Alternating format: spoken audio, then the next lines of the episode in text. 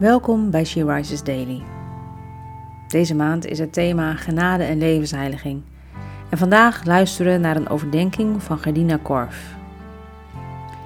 We lezen uit de Bijbel 1 Timotheus 4, vers 12. Sta niemand toe dat hij vanwege je jeugdige leeftijd op je neerkijkt, maar wees voor de gelovigen een voorbeeld in wat je zegt, in je levenswijze, in liefde, geloof en zuiverheid. Zijn wij ons ervan bewust dat anderen naar ons kijken? Naar ons als christenen? Maar als christenen onder elkaar kijken we ook naar de ander. Timotheus was een leider in de gemeente en had dus een extra grote verantwoordelijkheid. De mensen keken naar hem op en hij moest hun niet alleen met zijn woorden onderwijzen, maar ook in praktijk brengen wat hij hun leerde. En nu kun je misschien denken, ja, maar ik ben geen leider of voorganger in de kerk. Maar die rol heb je bijvoorbeeld wel in je gezin.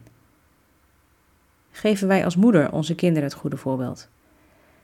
Brengen wij in de praktijk wat wij hen leren? En dan heb ik het hier niet over perfectie, begrijp me niet verkeerd. Nee, onze kinderen kunnen daar juist ook weer van leren. Hoe gaan wij ermee om als we fouten hebben gemaakt? Durven we dat toe te geven aan ze?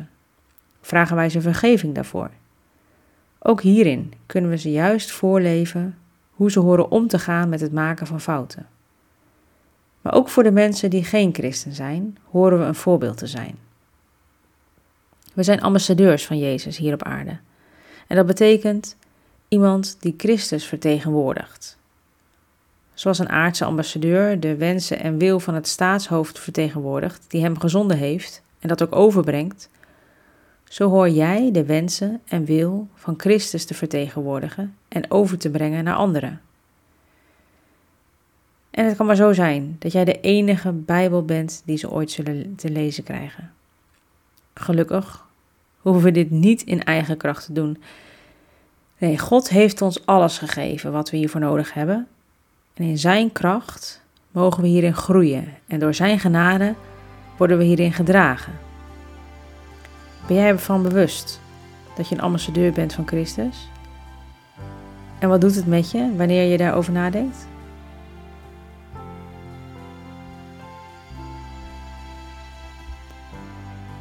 Geweldige God en Vader, ik dank u Heer voor uw woord en het geweldige onderwijs wat u ons door uw woord en geest leert.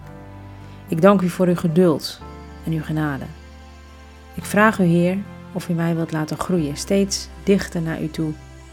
En wilt u me steeds meer leegmaken van wat niet is tot uw eer. En mij steeds meer vullen met uw Heilige Geest, zodat ik mag overstromen van uw liefde en dit mag uitdragen naar de mensen om mij heen, opdat u verhoogd en verheerlijkt wordt.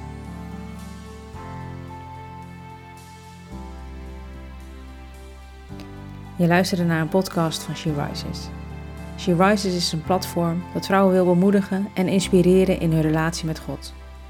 We zijn ervan overtuigd dat het Gods verlangen is dat alle vrouwen over de hele wereld Hem leren kennen. Kijk op www.she-rises.nl voor meer informatie.